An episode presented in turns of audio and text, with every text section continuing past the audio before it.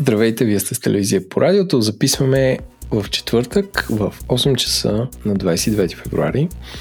Темата е пожелание на нашите слушатели и на хората в нашия Дискорд, които от крайно време ни карат да направим тема за медиите, телевизията, властта в тях, а повода, който ни накара реално да го запишем, е че миналата седмица се смениха директорите на новинарските секции на двете най-гледани телевизии в България, Нова и BTV. С мен са Миро Люба Бенатова, Дарина Серевска и Яна Цолова. Здравейте! Здравейте! Отдавна не сме били всички и без гост. Здравейте! Да ви вида. Здравейте! Аз, аз забравих сега да кажа, че се казвам Еленко и ще бъда вашия насочващ водещ. Ам, и така, ам, може би да дам на Мира, понеже тя води всичките записки по този епизод, да обобщи седмицата, а, като започне може би от миналата сряда, когато се случиха тези промени. И после да преминем към отговори на въпросите на нашите слушатели. Да, всички много се развълнуваха от това, че бяха съобщени две рокади а, по-скоро две смени в новинарските, в нюзрумите на BTV и на нова телевизия. Всъщност местата за новинарски директори са още свободни, въпреки че публиката стана с друго впечатление. А, по един доста странен начин директора на новините на нова телевизия спря да е директор за едно денонощие, а пък на другия ден излезе съобщение от BTV, че един от хората, който и в момента е там на ключова позиция, става главен редактор на новините. Дигна се шум около тези две събития а, и те ни дадоха повод всъщност да си поговорим малко по-подробно. Какво значи това? Има ли някакво значение всъщност? А, има ли някаква връзка с а, регулаторите, с делката за Булсатком, която беше прията от КЗК за валидна и Булсатком вече е част от нова телевизия и въобще от United Group и Viva.com. Въобще и такива неща ни насочиха към темата. Има ли връзка с а, ротацията също? Става ли въпрос за някакво извиване на ръце между а, некоалиционните а, партньори? А, или е просто съвпадение. При всички случаи в медиите се случват интересни неща и виждаме, докато разнищваме съдебната система, как си върви една паралелна нишка с медийното отразяване на зависимостите и медийното интерпретиране и някакси включването на медиите в политико-олигархично, съдебно, криминалните зависимости.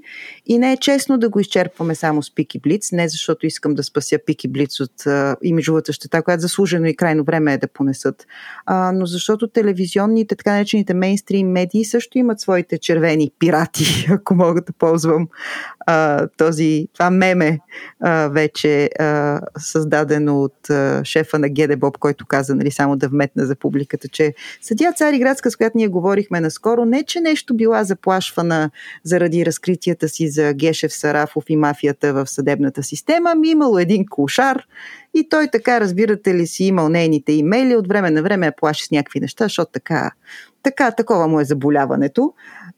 Та най-вероятно скоро някой ще ни обясни, че подобни хора управляват медиите и те просто си правят едни теми и ги пропускат, а пък други а, не ги пропускат, защото така просто а, така е хрумнало една сутрин и ние бихме искали като хора, които идват от медиите, а не само ние, ами хората в Дискорд а, ни питат за това, да, да дадем своя прочит.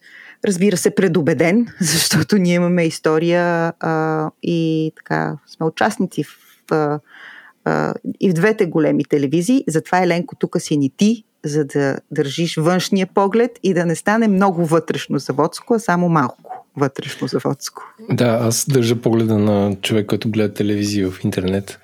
А, такъв голям дисклеймер. Не знам кой се грижи за сайтовете на BTV, много но са отвратителни хора, управят си сайтовете. Това е в скоби. А, може би да започнем с въпросите. А, въпрос номер едно. А, няма да споменаваме имената на кой пита, защото не сме ги питали. Трябва да ги споменаваме в ефир. А, Вие си изберете кой да отговаря с посочване. Има ли конспиративна теория за смяната на шефовете на новините на BTV нова или това е просто един от тези превратни съвпадения, които правят живота толкова интересен, доста метафизическо, физично? Не вярвам в конспирации, защото всичко има своето обяснение. В интерес на истината отдавна спрях да вярвам и в съвпадения, макар да нямам никакви доказателства и информация от кухнята, нямам фактология, на която да стъпя и да кажа не, това не е съвпадение. При всички случаи интереса към големите медии от страна на власти имащите, дори и такива, които не се водят официално на власт или много малък период официално са се водили на власт, е много силен и много голям. Така че периодично там се случват едни събития. Ако някой малко реши да си отпусне или сам колана, или си въобрази, че му отпуснат колана, малко така да, да каже, се поразпиштолва, започва да задава малко повече въпроси и след това веднага се появява една ръка, която прави пляс ти къде? Горе-долу така ми изглеждат а, нещата. Е, кой? Айде сега да видим а, кой път толкова да е задавал въпроси, защото аз и това си мислех. Нещо се е случило. Какво се е случило? Виктор Николаев ни съобщи преди време, че прозорецът е отворен и че може да се задават въпроси. И на мен това пък ми е любимата метафора за българската журналистика, че е в прозоречен период. Явно прозореца се затвори, но, но Ани, под... аз също си мислех за това и кой път толкова задава въпроси сега. Да, истина. Окей, okay, в сутрешния блок на нова телевизия малкото ми наблюдения а, са, че имаше някакво фокусиране много сериозно в темата за съдебната а, мафиотизирането на съдебната система, но то пък има си хаси да няма. Нали? Вече то път толкова е чика-чик, че какво да се правиш, че не се е случило. В BTV да ти кажа, аз вече не гледам дори малко, дори малкото телевизия, която гледам, не, не гледам BTV. Защото аз не знам ти въпроси чула ли си там. А... Сега аз ще дам един такъв пример и ще кажа, че при всички случаи а, очевидно има ше, едно разпускане, защото в национален ефир започна да се говори за непробиваемото години наред а, години наред не се говореше за 8-те джуджета и тези големи медии мълчаха, ама кънтящо мълчаха. Години наред не се говореше и, например, не се даваше думата на Ивайла Бакалова. Тя дори им го каза всъщност в един от ефирите, че преди две години имало да ги казва тия неща, ма те сега се сетили. Единия прочите, че да, гущера си къса опашката, тая е стара, престара метафора и се прави включително и през тези медии не, опит а, да си остане разговора до опашката и да не стига до главата, мозъка и тялото. И от случаите, в които аз съм хвърлила поглед към някои от големите телевизии, нещата изглеждат така. А, но, например, попаднах на едно интервю по BTV, беше тези дни сутринта, с Илия Златанов. Само да припомним на нашите слушатели кой е Илия Златанов. Той е главен герой в разследването на антикорупционния фонд, наречено 8-те джуджета, заради това митично заведение, ресторант, в което се размятали пликове, търгувало се с влияние, записвали се хора, магистрати, начало с Пепи Еврото и неговата благоверна тогава Любена Павлова Петрова. Илия Златанов всъщност е жертва на тази група. И в тези от вас, които не са гледали тези разследвания, добре да ги гледат, защото там много добре и обстоятелствено е разказано как се действа. Филмово е, но за съжаление е реалност. Илия Златанов е собственик на заводи, за асансьорни заводи. В крайна сметка на него му отнемат всичко, включително и злато някакво, и то с средствата на разследващите и на прокуратурата, включително един автомобил. Правят цялото това въвеждане, за да могат хората да си навържат картинката. На него му отнемат, уж за целите на производството, което е заведено срещу него, с помощта на Пепи Еврото и цялата тая конструкция, му отнемат един автомобил, джип. Илия Златанов гостува в сутрешния блок на BTV и два пъти беше съобщено в ефир, че този изет от него неправомерно джип а, в един момент се озовал в гаража на дъщерята на тогавашния вътрешен министр Младен Маринов. Депутат от ГЕРБ, мисля по настоящем. Дано да не бъркам. Но вътрешен министр. На два пъти беше споменато, един път от самия Илия Златанов, втория път в ефир беше споменато от адвоката на Илия Златанов, една дама, която беше също в студиото. И при двете споменавания нямаше никаква журналистическа реакция като допълнит... задаване на допълнителни въпроси. Казах си, може би не са го чули, пропуснали са го, и опитвам се да съм разбираща и да не съдя прибързано за липса на реактивност, защото и аз на моменти не съм проявявала такава, каквато би трябвало да проявя, когато става въпрос за жив ефир. Само, че след това следва един ден, който минава, втори ден, който минава, трети ден, който минава вече, може би четвърти и пети този ден.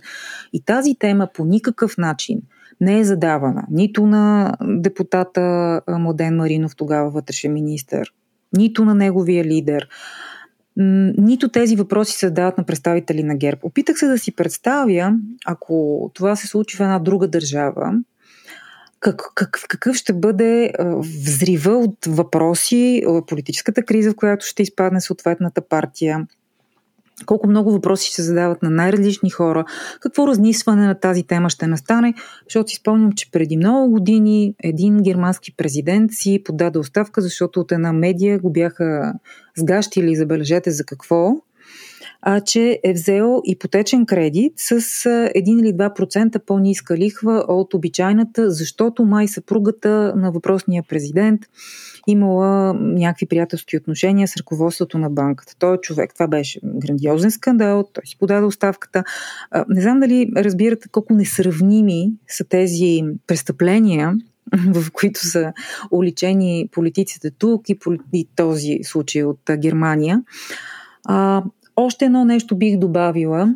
Днес а, срещнах един страхотен журналистически материал на Генка Шикерова, за свободна Европа, който носи заглавието Организирана престъпна група, как хора та научиха, че земите им вече са на Гинка Върбакова. Ние ще го сложим този линк под а, записа, който слушате в момента, за да си прочетете цялата, целият журналистически материал на Генка Шикерова в Свободна Европа. Но най-общо казано, а, оказва се, че Гинка Върбакова, м- която искаше да купи най-голямото електроразпределително дружество преди години в България, тогава беше ЧЕС, м- стана скандал. Тя даде едно интервю странно пред нова телевизия и след това някъде потъна. Така не се разбра тази жена как така бързо се въздигна и как бързо изчезна. Но тя не е изчезнала, оказва се.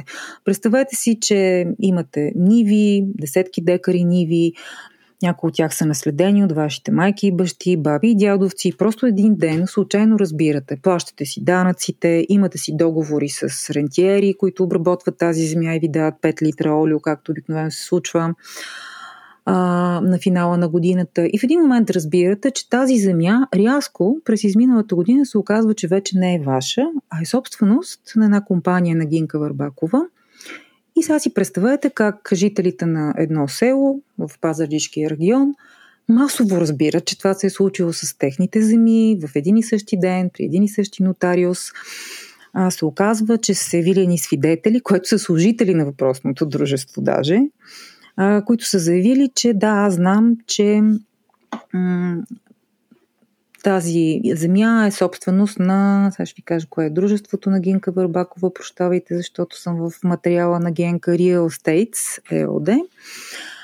Явили са се тези свидетели и с едни и същи думи, с една и съща пунктуация, с един и същи словоред са заявили, че те знаят, че години тези земи се стопанисват от въпросната фирма и съответно нотариус казва, добре, Значи тези земи са на въпросната фирма.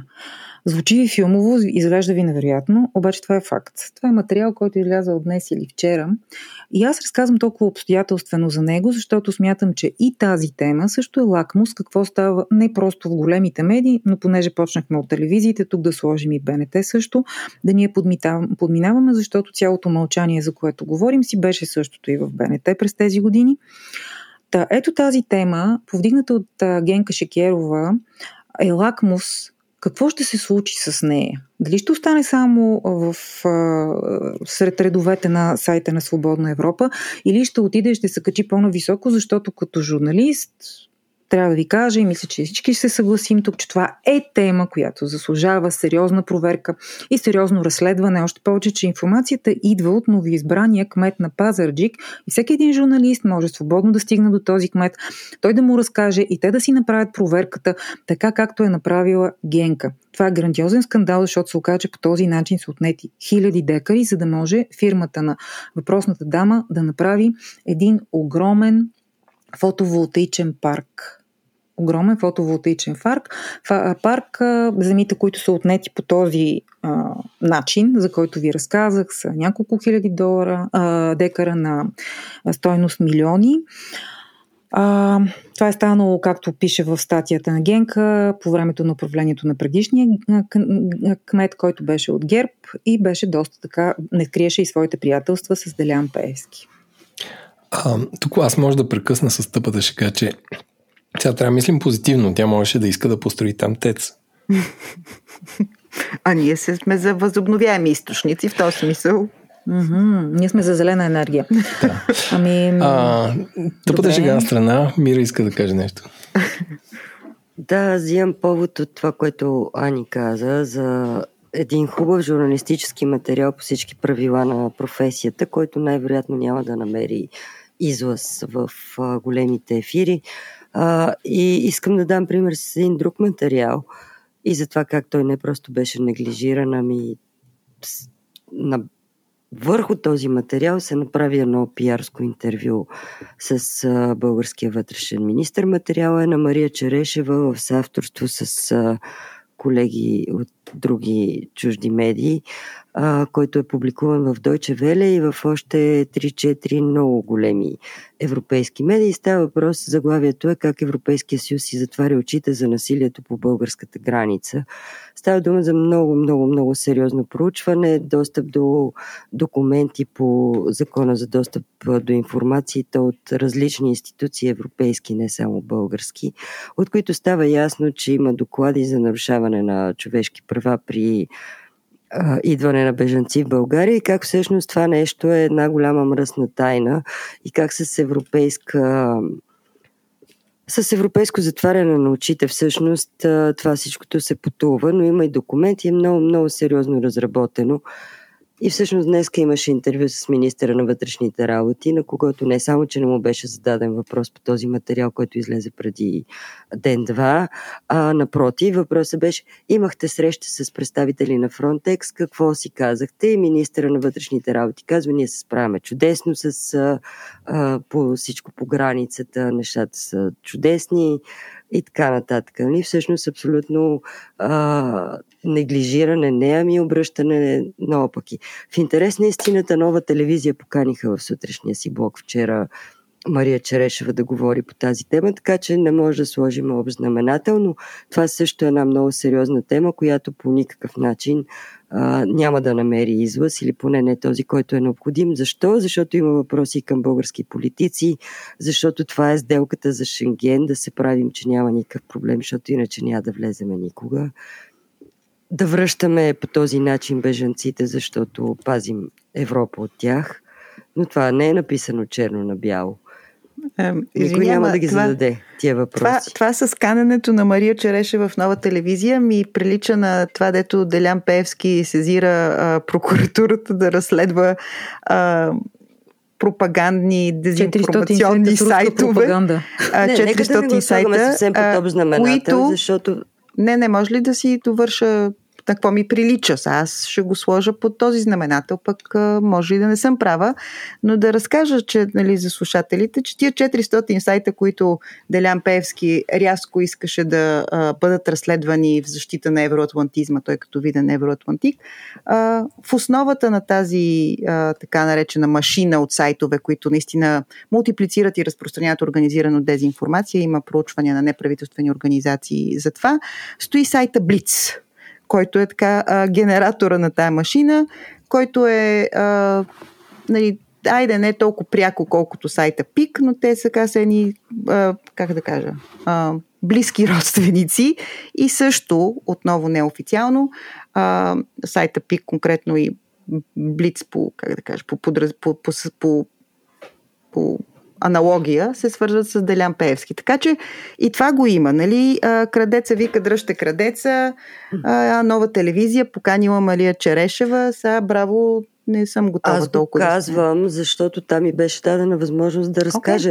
Okay. В един предишен случай, в който тя пак беше направила разследване, пак свързано с нарушаване на човешки права по границите, поканиха в BTV, обаче поканиха, за да й натрият сол на главата, че прави лошо на България и че а, как, как така не я е срам в общини. И това беше тона на разговора. А, тук в случая не, не беше така. А, но тогава дори президента се беше изказал как това са такива активни мероприятия, правиме лошо на България.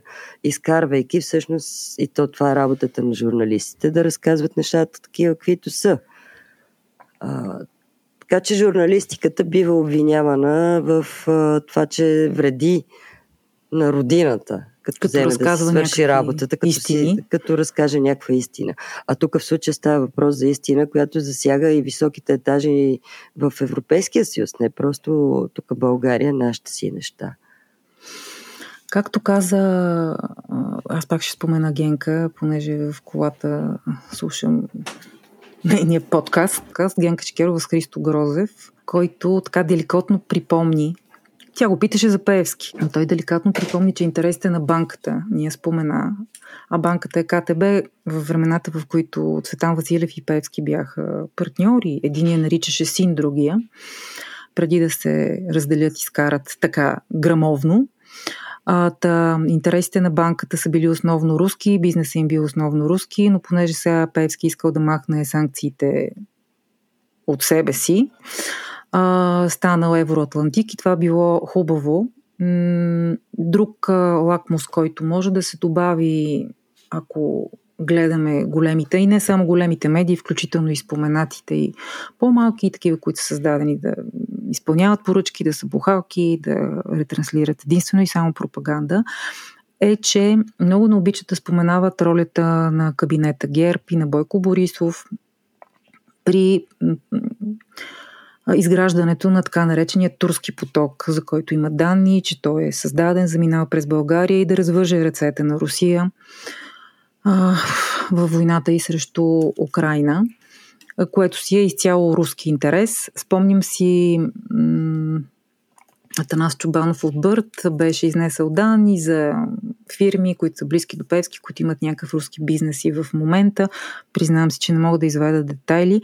Тогава се появи една публикация в друга медия, като си говорим за медии. Стандарт, тя мисля, че остана само в вариант на сайт, където беше написан един текст стил работническо дело, как може да посягат на най-големия защитник на евроатлантизма в България. Нали, толкова семпло беше написано, колкото го цитирам в момента.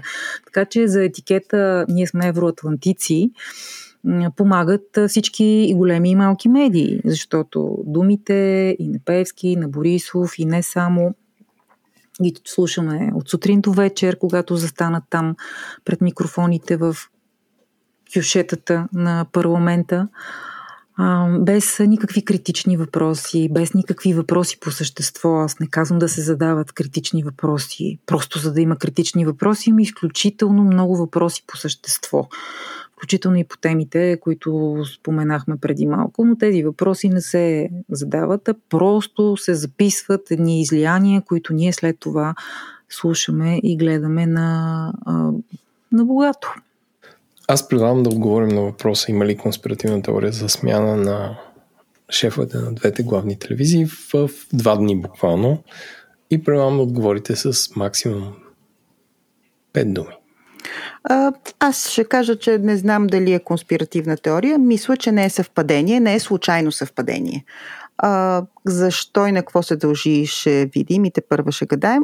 От опит знам, че обикновено смяната на шефове на новини се случва в петък. Значи нещо се е случило, за да се задейства процеса, доколкото разбирам в нова телевизия. Бил наистина внезапен, без предупреждение, без никакви знаци, че това предстои. В а, BTV мисля, че по-скоро отдавна имаше конкурс за смяна на шефа на новините, но това съвпадение, дори ако в нова телевизия станало някакво сътресение, BTV веднага да догонят и те точно в този момент да обявят собствената си смяна, е някакъв знак. Аз мятам, че е свързан с регулаторите този знак и с изнудването вътре в партньорите на некоалицията и опасността Делян Пеевски да не би да остане без представителство в регулаторите, защото ПП и ДБ така казаха. Опасност, която е изключително минималистична, разбира се, но все пак на някакво ниво се дава знак, според мене, а, ако аз не съм в регулаторите, а, нати си регулаторите, дай си ми медиите. Нали? Аз виждам някаква такава по усет и по инстинкт и по съвпадение в датите, което не може да е чак толкова случайно, според мен. Само да една, един детайл, че BTV все така няма избран шеф на мястото на Антон Хекимян. Има. Тази а... промяна е на позицията главен редактор на новините, която коментираме. Точно така. В името на детайла, да се Това според мен е временно, временно наместване на пластовете. И Асен Иванов ще бъде и шеф на новините съвсем скоро, е моята прогноза. Асен Иванов, происход TV7, проекта Политическия на Бареков, проекта Телевизионния на Цветан Василев и Делян Певски, само да кажем, нали, кой е човек. И двете телевизии са без директори в момента, реално. А, не, не, BTV Ралф, а, а, съжалявам, не мога да си спомня фамилията, беше, той, той е ИД, той е ИД шеф на новините, така но, че... Но реално конкурсът там не е приключил. Аз мисля, че е приключил, но добре. Не, мисълта ми е не е обявено да е приключил. Не е обявено Няма има. директор на новините на, на мястото на идето чужденец.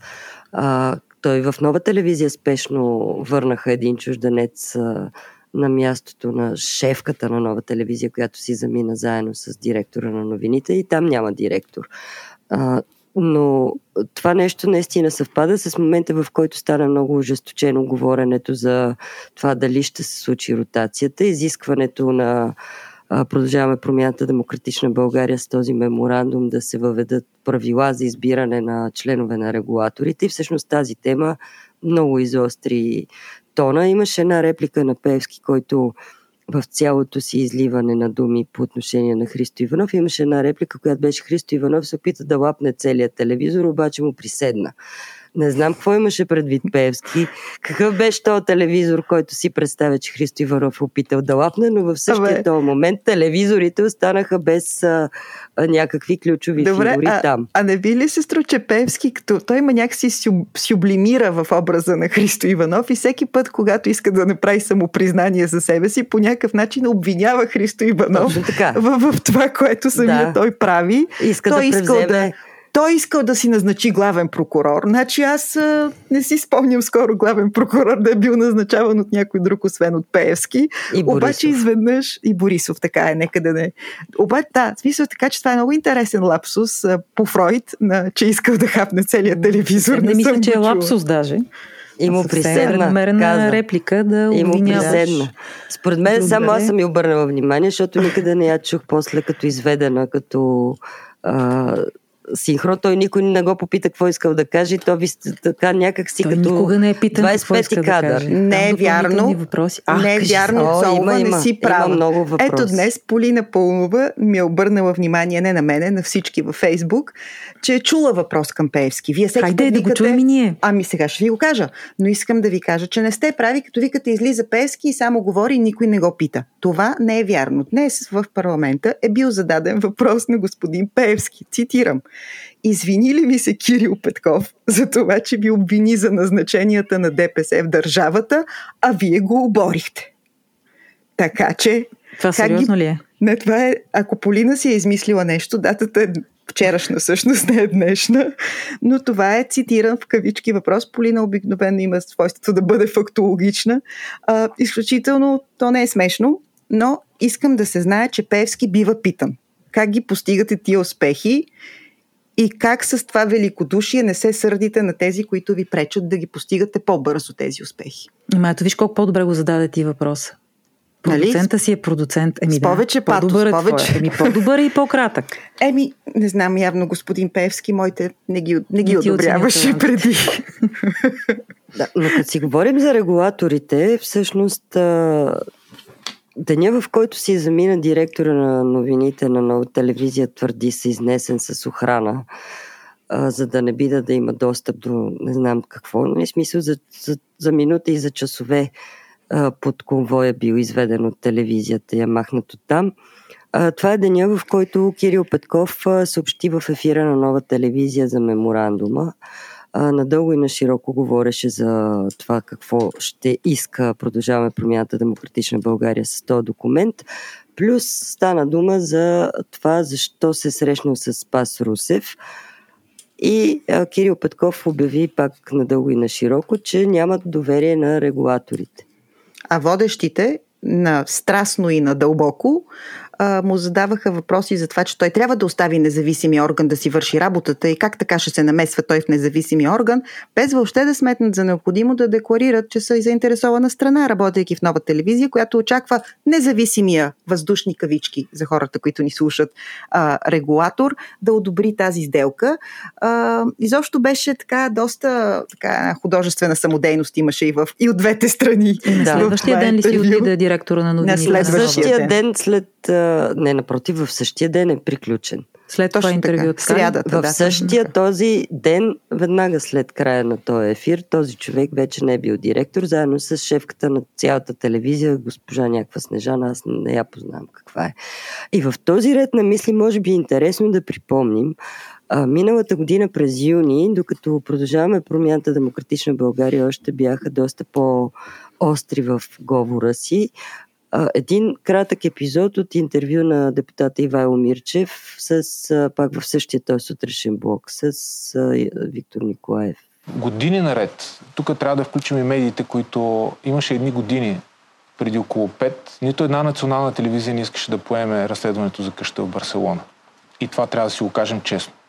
Днес обаче всички са на амбразурата, защото, видите ли, това е а, аферата на века. Нищо А подобно. вие наясно ли сте как се притискат национални телевизии? Не, не, не. ще оправяте държавата? Не, ами... Наясно ли а, сте, че съществуват регулатори, които се използват за бухалки в Точно държавата? така. И наясно И не ли сте, само че от вас национални. сега се очаква да разровите, а, да разровите а, ситуацията до дъно Да и, и когато се хвърля а, храчка и така да се замисли човек, нали, а, какви са механизмите за въздействие и за натиск над бизнеса? Наясно сме. Ами. Не само към телевизиите, и, и към бизнеса. Какво ще и направите, точно за например, това, по темата само за да ви отговоря, само да ви отговоря. И за регулаторите ще ви отговоря. И а, по отношение на медийното влияние, по отношение на влиянието на регулаторите върху бизнеса говорим от години. Обаче пак искам да ви върна. И, и а, една от целите на това правителство ще бъде точно тази.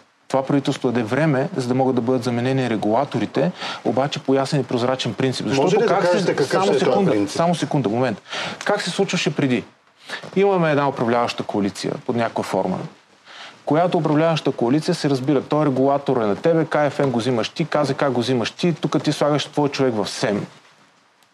И така се разбираха. В момента искаме този процес да го направим прозрачен, обаче а, истински прозрачен. Как? Като вие трябва със същите хора да да има, да има, ами да, ама ние сме 63-ма, да, не сме 121, но се надяваме да сме достатъчно критична маса, за да може да променим в начина по има който се избират те. Значи много е хубаво това, бе, хора. Значи същите тези хора ги слушах в онази сряда да обясняват, че същия този регулатор, той е същия, не се е сменил. Нали, прозрачността не е настанала рязко. Те са същите хора с изтекал мандат вече не знам колко години станат. И същите тези хора викаха, ма защо така влияете вие на независимите регулатори? Същите тия регулатори, дето преди една година са били бухалки. Това е изключително... Аз ще добавя този линк за нашите слушатели, защото това е изключително а, забавно. Тук а, белия хакер а, Виктор Николаев а, просто много бързо влиза и излиза от роля. Не мога да... Не, аз понеже наистина съм така разколебана кой Аз образ пък- слушам. Аз пък като един зрител и слушател и потребител на информация и на публицистика, какъвто съм изминалите 7, близо 7 години, искам със същата страст нямам право да го изисквам като зрител и слушател, ма да си кажа какво, си, какво искам. Със същата страст, със същата енергия се задават въпроси и на представители на ДПС и ГЕРБ. Ако е възможно. Не съм ставала свидетел на интервю, което да се случва такова нещо през изминалите години.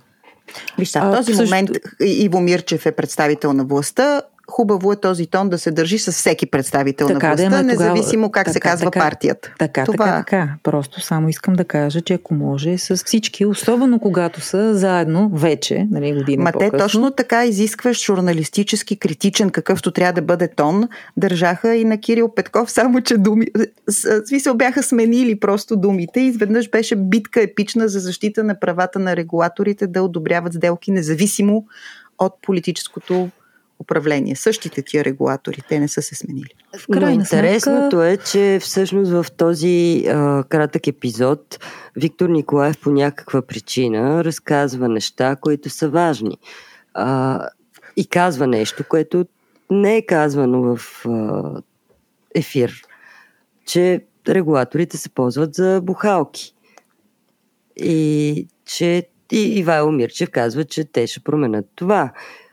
И една година почти по-късно, когато може би идва някакъв момент, в който идва ред на тия регулатори, нещо да се променя в тях, реално настава страхотна турбуленция в правителството, шансовете то да продължи да, да, да съществува намаляват и при повторно повдигане на тая тема почват да фърчат глави на директори. Така, така, но и също така шапка невидимка, регулаторите вече не са бухалки, докато чакаме да одобря сделката за нова телевизия. Те са независим орган.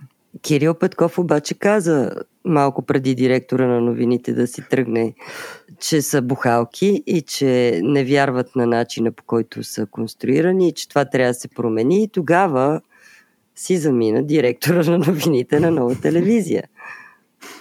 Независимо от това дали водещите са се опитали по някакъв друг начин да въведат тая тема, в крайна сметка темата за регулаторите се оказа он, оня препъни камък.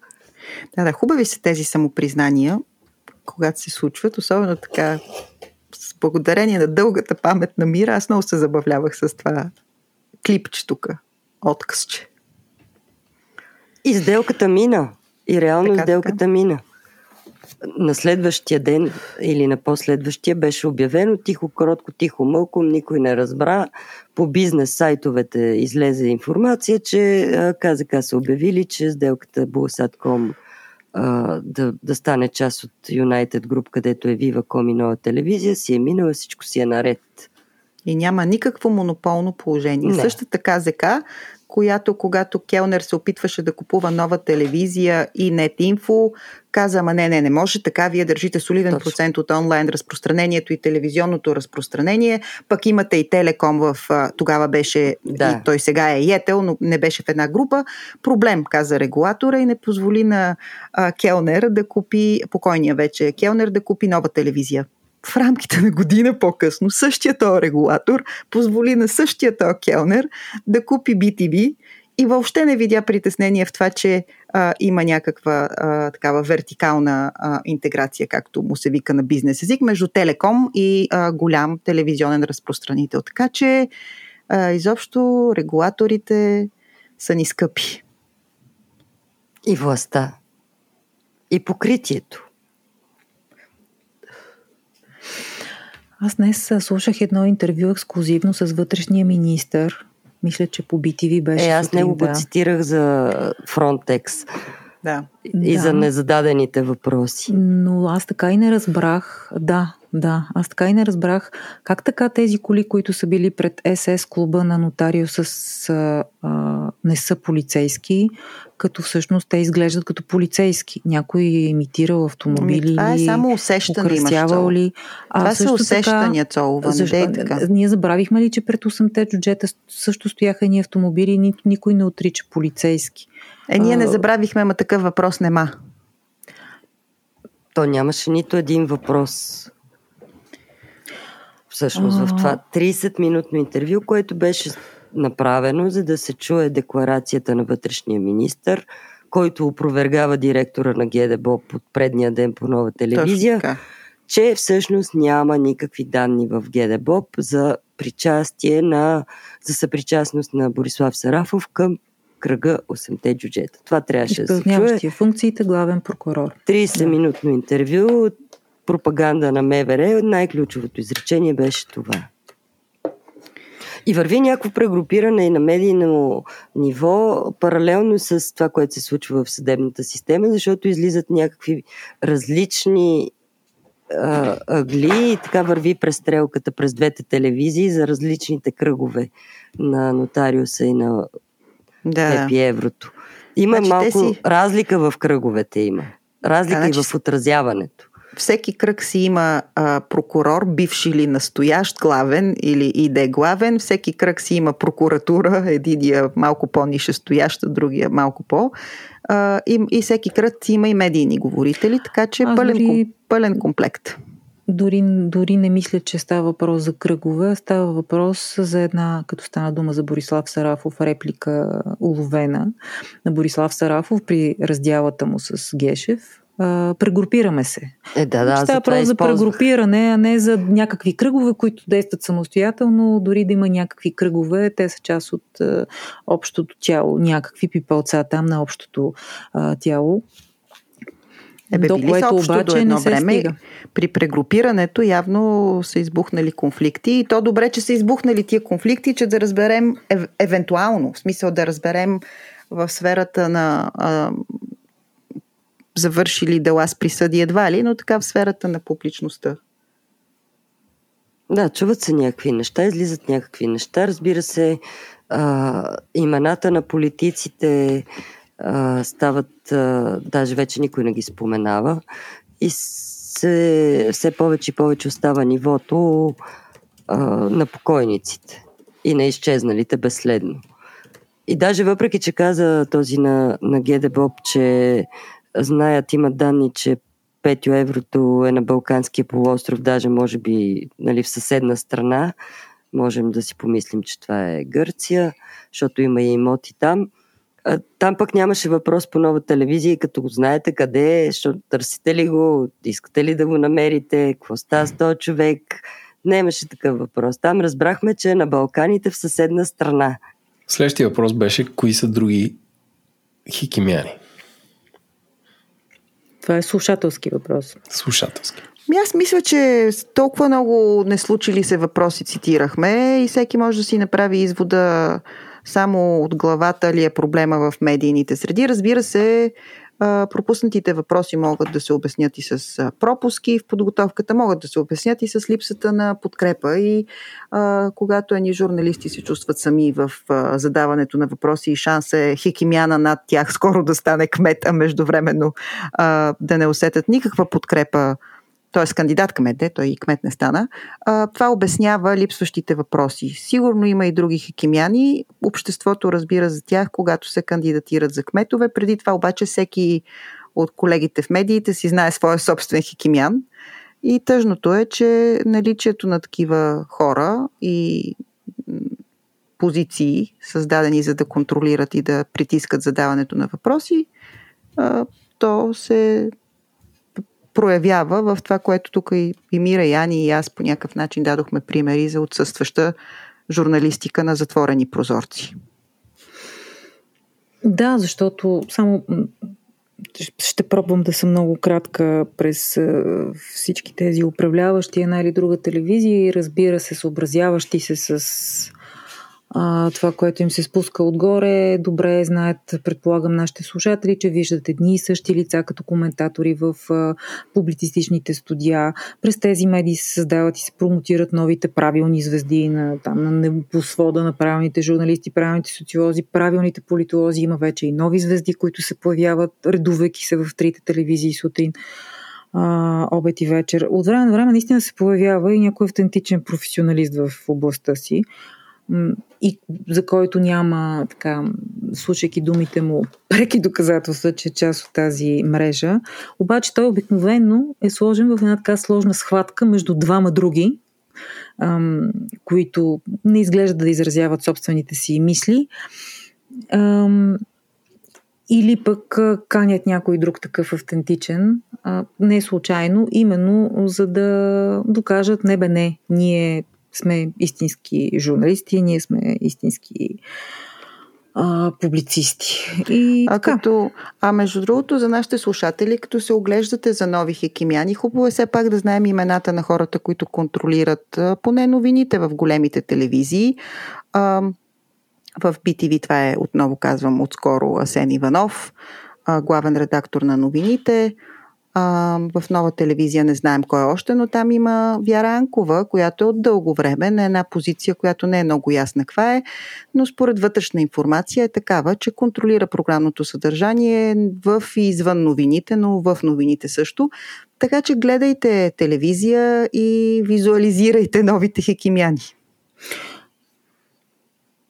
Да, то малко да не се превърне в урок по медийна грамотност, но когато видите трима души в студиото, се заслушайте колко от тях говорят едни и същи неща, колко да, аз тях... мисля, че точно нашата публика няма нужда от тези а, така, базисни правила. Мислиш, че я подценявам ли? Ако я подценявам, се извинявам. Ми, но много да, често да. мненията са представени по един софистициран начин от професионалисти в своите области и наистина трябва под лупа понякога да гледаш да. и слушаш някого, за да откриеш да. кой стои зад гърба му, чия а, ако мога, над него. Ако мога простичко да го кажа, освен хекимяни, има и харалани. Да, това също се превърна така в метафора на тук е Извиканите в студията не по, журналистическа, не по журналистически стандарти. Извикани студия не по журналистически стандарти. В случай, че се чудите, че гледате едни и същи хора, не има и нови звезди, разбира се. Те са достатъчно добре обгрижвани и създавани от същите тези медии. И не са само старите, които сме свикнали да гледаме. Така да е добре да продължим нататък. Котката иска да зададеш следващия въпрос. Да, а, това е едната от двете ми котки. Аз мислех, че е на Еленко. Не, това е моята котка. Не, не, и моята котка ми очи на вратата. И много котки станаха тук, но предлагам да ги пуснем и те, да не ги ограничаваме. А, ако си чула наистина, че една от двете котки, моята или на Ленко, иска да, да се зададе следващия въпрос, да го задам. Така разбрах, Кои са крайните собственици на BTV и Нова? Пита наш слушател. Има ли въобще нещо вярно в спекулацията, че за тях стоят ББ, предполага се Бойко Борисов Пеев, може би Пеевски се има предвид, или са просто градски легенди. Ако първото не е вярно, с какви инструменти въпросните назначават и уволняват, както се твърди? Сега тук и на здраве остава да си кажем, защото някаква чашка се чу, но да. А вече не е котка. Какъв, е, какъв отговор бихте дали на този въпрос на нашия слушател?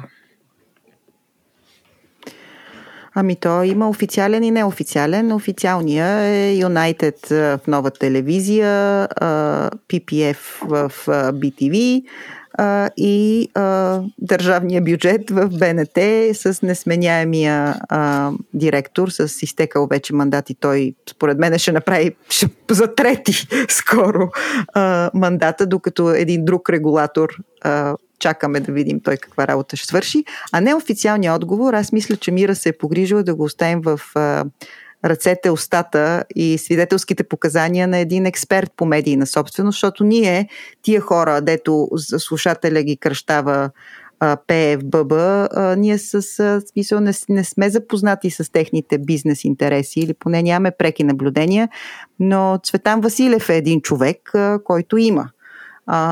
Васил Бошков е друг човек, който има и шанса е, че тези двамата, поради така своите собствени а, съдби да бъдат отлъчени от хунтата, а, са склонни вече да говорят. Така че ако искате да чуем а, анализа, поименния анализ на Цветан Василев за влиянията и скритите собственици в двете телевизии. Това е едно интервю, което Мира направи с Цветан Василев. Мира, ако искаш, кажи датата, да отдадем малко времеви контекст и да пуснем откъса от това интервю. Април миналата година е това интервю. Ние ще качим целият линк, за който има интерес да го чуе цялото. Тук сме извадили един кратък отказ, който е фокусиран именно върху собствеността на медиите и една публикация, която беше излязла тогава в сръбските медии по отношение на собственика на нова телевизия. Номиналния, да. Айде да слушаме Цветан Василев. Сръбския вестник Република публикува на 9 април преди два дни материал, според който собственика на нова телевизия Драган Шолък е близък на Делян Пеевски че и те имат руски връзки и някакси през Шолък Делян Пеевски успява да се спаси от санкции. Това е спекулация или смятате, че е факт? Аз не мога да коментирам до каква степен изнесеното в тая сръбска медия отговаря на фактите, но за мен има толкова много спорни и съмнителни моменти около сделката по придобиването на Viva.com от United Group, е, следва, последвалите сделки за нова телевизия и особено е, придобиването на вестниците е, на, на Пеевски, на, в които той пряко се е, беше показал като собственик, е, те са практика на анти, е, антикорпоративно придобиване. Значи, е, няма е, нормален due diligence. Аз съм е, виждал вътрешни доклади на United Group, в които едно към едно се казва, че групата не може да си позволи подобно задлъжняване, за да придобие Viva.com. И въпреки всичко, групата задлъжнява, защото знаете, че Viva.com е придобита на практика с 100% финансиране от пазара. Вие познавате ли Драган Шолък? Не, нямам честа да го познавам, па и нямам особено желание да се запознавам с него. А, Драган Шолак обаче се познава много добре с Красимир Гергов, защото, защото са правили едни операции още от 2013 година с а, прехвърлянето на един медиа шоп на друг приятел на Красимир Гергов тук, Драган Джилас, неща, които се остават скрити в България, никой не се интересува за тях.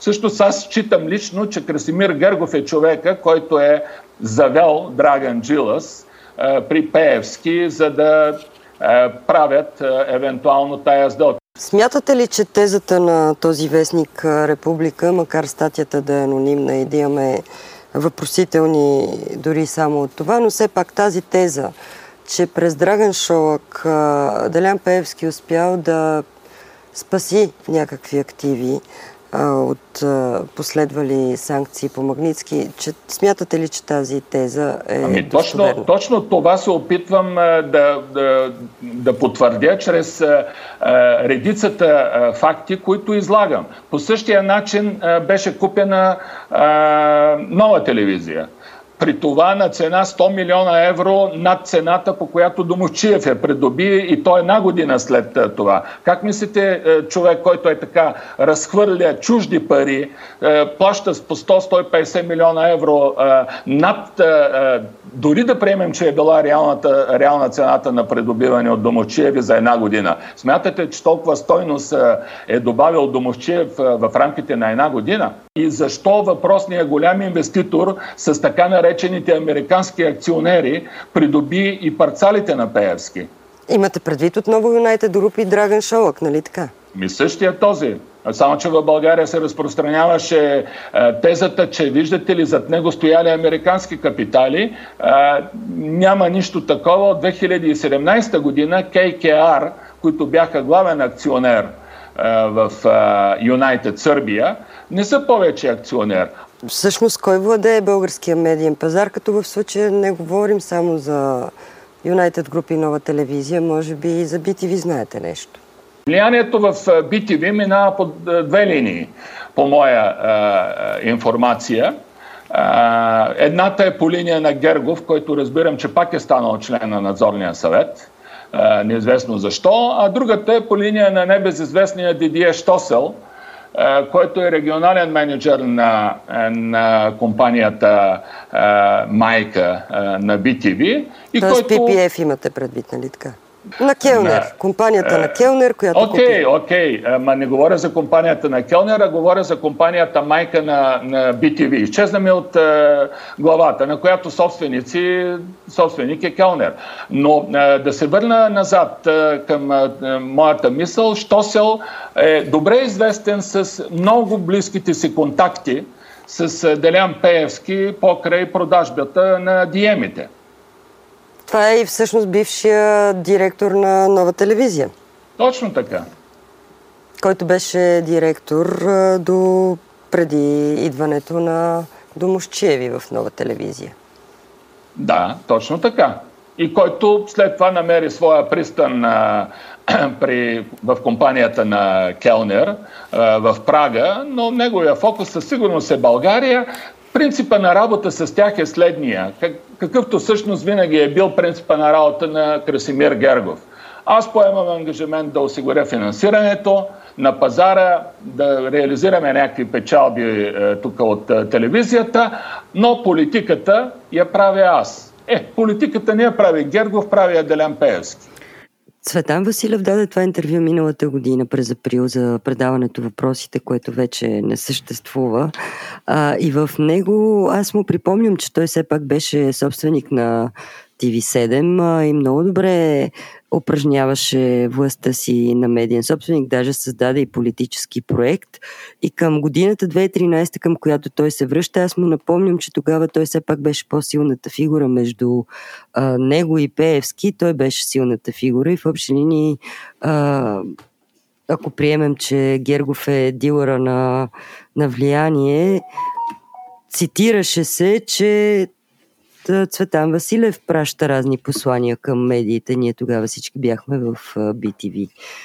А, така че Цветан Василев не е сълза от сърна, но предвид факта, че вече е в немилост си позволява да говори за свои бивши партньори толкова жлъчно, защото вече няма какво да губи. Така че има какво да се чуе от него в целия файл. Там говори и за рейтингите, как се измерват, за кой е собственик на рейтинговата система, как рейтингите всъщност са фалшиви. Според него нещо, което ние сме подозирали, но той го потвърди. А, и как се произвежда уж голяма гледаемост, пък то няма никаква, защото така се упражнява властта също. А така се събират и всичките рекламни бюджети на база Само да на кажем, тези... За за нашите слушатели, че в момента по същите тези рейтинги, които също така не са се променили, да, определени да, да. от а, Цветан Василев като фалшиви и дълго време контролирани от неговото съдружие с Пеевски, да. същите тези рейтинги в момента дават безапелационна преднина на нова телевизия. А, само вметвам, вие си правете изводите. По, доб... по добрите рейтинги, нова телевизия е по-добрата телевизия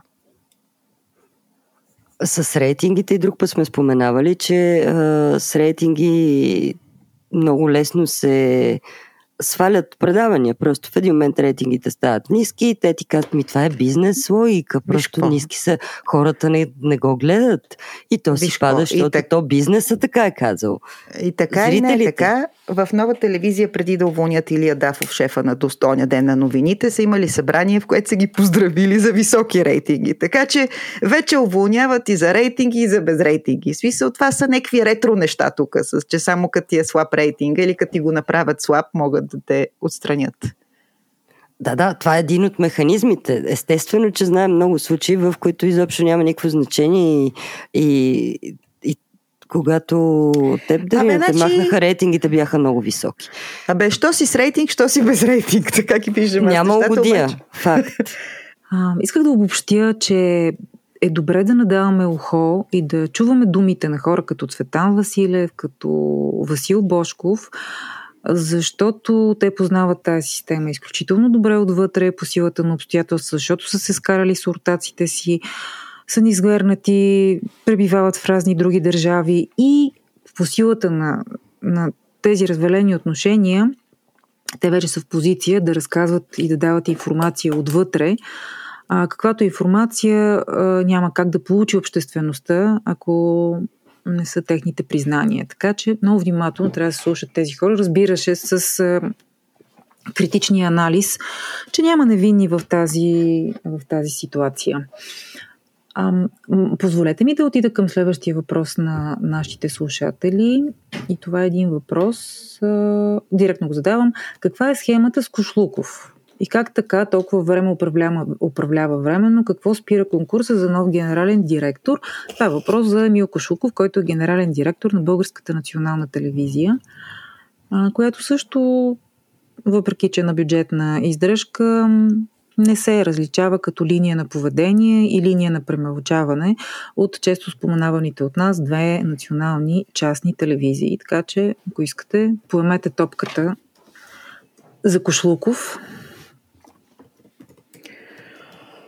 Ох, ами каква е топ, каква е схемата? Схемата е като с следващия въпрос е свързан, нали? СЕМ един вид ВСС ли или как се управляват де-факто БНТ и БНР. А, схемата е като с всички регулатори. СЕМ е органа, който трябва да избере... Съвет за електронни медии. Точно така, съвет за електронни медии, който трябва да избере а, шефа на двата, а, двата национални оператора, телевизия и радио, БНТ и БНР. И когато а, СЕМ не може да избере, защото там а, мнозинство имат а, а, квотата на президента и квотата на а, ГЕРБ, а, които в случая с опита за избор на а, нов директор на БНТ, просто имаха съвпад на интереси. А, Габриела Наплатанова чрез въздържание от името на президента си измисли някакъв абсолютно измислен, сега да не ми се сърди Габи, ама абсолютно измислен такъв довод, че тя не може да гласува, защото един от кандидатите е бил шеф, нали, тук глупости. А, и в крайна сметка статук, статук, статуквото надделя и СЕМ не успя да избере директор на БНТ. И това вече мина колко година и половина и втори опит не е правен, изглежда и да не, да не се очертава да бъде правен, така че Кошлуков ще в, пак казвам, позицията може и да е вечен, докато а СЕМ общо взето пък и не подлежи на смяна. Мисля, че сега а, а, всъщност има някаква ротация, която и там а, ще върви. Галя Георгиева, или Соня Момчилова, предстои смяна на някой от... Но, но, то, но то принципа в СЕМ е един същ, независимо как ще се казва представителя, квотите са такива, каквито са. Президентска а, и парламентарна. И, и те си, си имат общи съвпад на интереси. И Кошлуков явно е достатъчно приемлив и за президентската квота и за квотата на ГЕРБ в СЕМ. А, само един детайл, Кошлуков бива избран за генерален директор на Българската национална телевизия. Там в конкурсните изисквания трябва да имаш опит на ръководна позиция, еди колко си години в телевизия.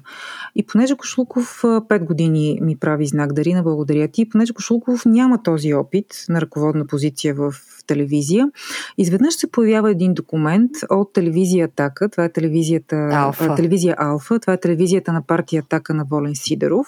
Обади се на приятел Жокер. Където, където се казва, че той е бил на ръководна позиция в телевизия Алфа. За тези, които не си спомнят, Атака беше предишната проруска партия в парламента, сега е възраждане, има такъв народ също така с тази риторика. Но, и интересно на признание слушах. Моля? И патерица, патерица на ГЕРБ. На ГЕРБ. Да, да.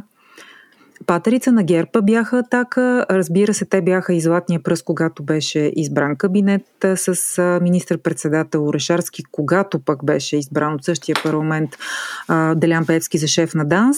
Но защо го обяснявам това? Защото в едно интервю за Сашо Диков, който в момента работи в Евроком и има всеки петък предаване, Волен Сидоров му гостуваше, това беше наскоро, преди месец, най-много два. Волен Сидоров му гостуваше и както обикновено става, след като вече бурята е мидала, и аз да си признае да си разкаже какво се е случило, той не извернат. Също така Волен Сидоров малко и така обидено се държеше и искаше да го връща на предишните си другари. И си призна и каза, че са му се обадили Даже единия път мама звънна у Бойко Борисов и му казва, ай тук е един документ за Милко Шулков да а, направи, защото му трябва стаж, трябва му стаж на ръководна позиция, защото нали, явно ще го правят шеф на БНТ. И изумлението на Диков, когато питаше Волен Сидоров, ма чай сега ти си участвал в документно престъпление, нали? това е престъпление, ти си подправил си написал несъществуващ документ, фалшив документ написал си документ на вярно съдържание. Той каза, ми да, така е. С такава лекота. И някакси това минава. Не, той казва. забелязва. Не, не, той, той нещо. А, Ани, понеже ти това си ми го разказва, аз не съм го гледала, но си спомням, че ти ми казва, не бе, услуга съм направил. Той е такова, разбираш, от добрина, човещинка, обади ми се приятел, не съм направил престъпление, услуга, услуга. съм направил. Аз не съм сигурна дали едното обаждане беше от а, споменатия Борисов или не, но така или иначе става ясно, че прави услуга на тази м- а, как да кажа, партийна структура. И услугата е направена и така избран генералният директор на Българската национална телевизия. Той все така продължава да бъде генерален директор на Българската национална телевизия. Не знае но още до кога.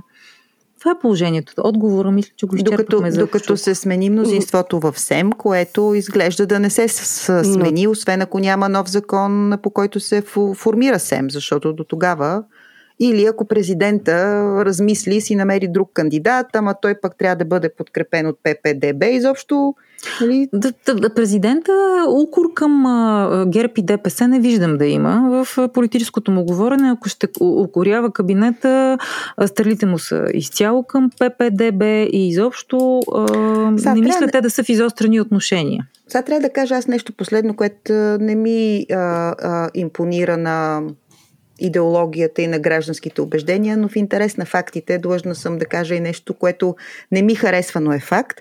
И то е, че при изслушването на Емил Кошулков по време на провалилия се конкурс, където той също беше кандидат и не беше избран, нищо, че без да е избран си продължи да управлява, Неговата концепция, съжалявам да го кажа, защото да, той има това, тази биография, той е избран с измама, но мога да кажа, че беше най-професионалната концепция. Каквото и да значи това а, за а,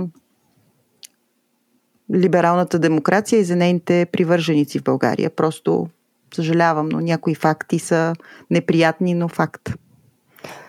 А, а чисто технически а, имаше и продължават всъщност дела, които са от други кандидати, такива маргинални мисля, някакви такива по-странични, които а, всъщност успорват процедурата. И върват да, реално да. административни дела, които се точат, не знам, тръгнали ли са, на какво ниво са и всъщност по да, този, отново всъщност... по този законов легален начин всъщност се протака тази процедура и тя се прави невъзможна. Друг детайл, който може би също е честно да се каже, който обягна покрай целия шум около смяната на различни фигури в BTV и нова телевизия, споменавайки биографията на Сен Иванов, за когото казахме, че е бил доста сериозна фигура в TV7, Пет години е бил там. Преди това той беше в BTV, по-преди това беше във Вестник Монитор. Всъщност навсякъде се написа... На семейството. А, не, тогава е бил Петю Блъсков още. А, okay. Но okay. всъщност навсякъде, където се споменаваше биографията на Сен Иванов, имаше извадени снимки с Бареков, имаше споменаване за това, че бил поемно лице, когато става аферата Костинброд. Той даже го има на снимки с прокуратурата, как а, показва някакви документи. Помните 2013 година, точно преди изборите, Бареков, който а, взриви бомбата, че ГЕРБ искат да манипулират изборите. Тогава Майя Манолова вкара сигнал в прокуратурата прокуратурата изобщо знаете тази афера. Тогава същия този Асен Иванов, който в момента е главен редактор на BTV новините, е поемно лице от страна на прокуратурата. Та това, което обаче не се споменава никъде в припомнянето на неговата биография, как той се връща след 5 години в TV7, като накрая той е ударил ключа на тази телевизия. Той се връща в BTV по времето на Веналин Петков, когато Веналин Петков е шеф на новините на BTV. Тогава се връща Сен Иванов и още от тогава е на ключова позиция в нюзрума на BTV до ден, до ден днешен. И реално миналата седмица той получава едно малко повишение. Няма нищо гръмко. Всъщност той отдавна да. е на ръководна и важна ключова позиция в BTV. А Веналин Петков, а, защо друго... казвам това в момента? Защото Веналин Петков беше един от кандидатите за а, директор на БНТ, припознат като а, кандидатурата на обратното на Кошулков. А, а другото, което трябва да се каже, защото се върнах в този конкурс и понеже също слушатели ни питат къде е Сашо Диков и изобщо а, какво става с него. Сашо Диков си има едно предаване в Евроком, а, което ние цитирахме тук по повод а, а, Волен Сидоров. Сашо Диков обаче беше кандидата, който имаше огромен шанс да се класира а, за шеф на новините на, на, за шеф на БНТ, за шеф на БНТ и тогава липсата на пластичност, бих казала, в а, а, представителите на Продължаваме промяната Демократична България и по-конкретно на Пролет Велкова, която е една от членовете на регулатора, която не, не улови момента и ако беше гласувала за Сашо Диков вместо да гласува въздържал се, Сашо Диков можеше да стане в а, така паритета между двете лобита в СЕМ, нали, едното зад Венелин Петков, другото зад а, а, Кошлуков, можеше да има изключително а, как да кажа, за мен е Черен революционната, а, да, революционната ситуация Сашо Диков да е шеф на БНТ.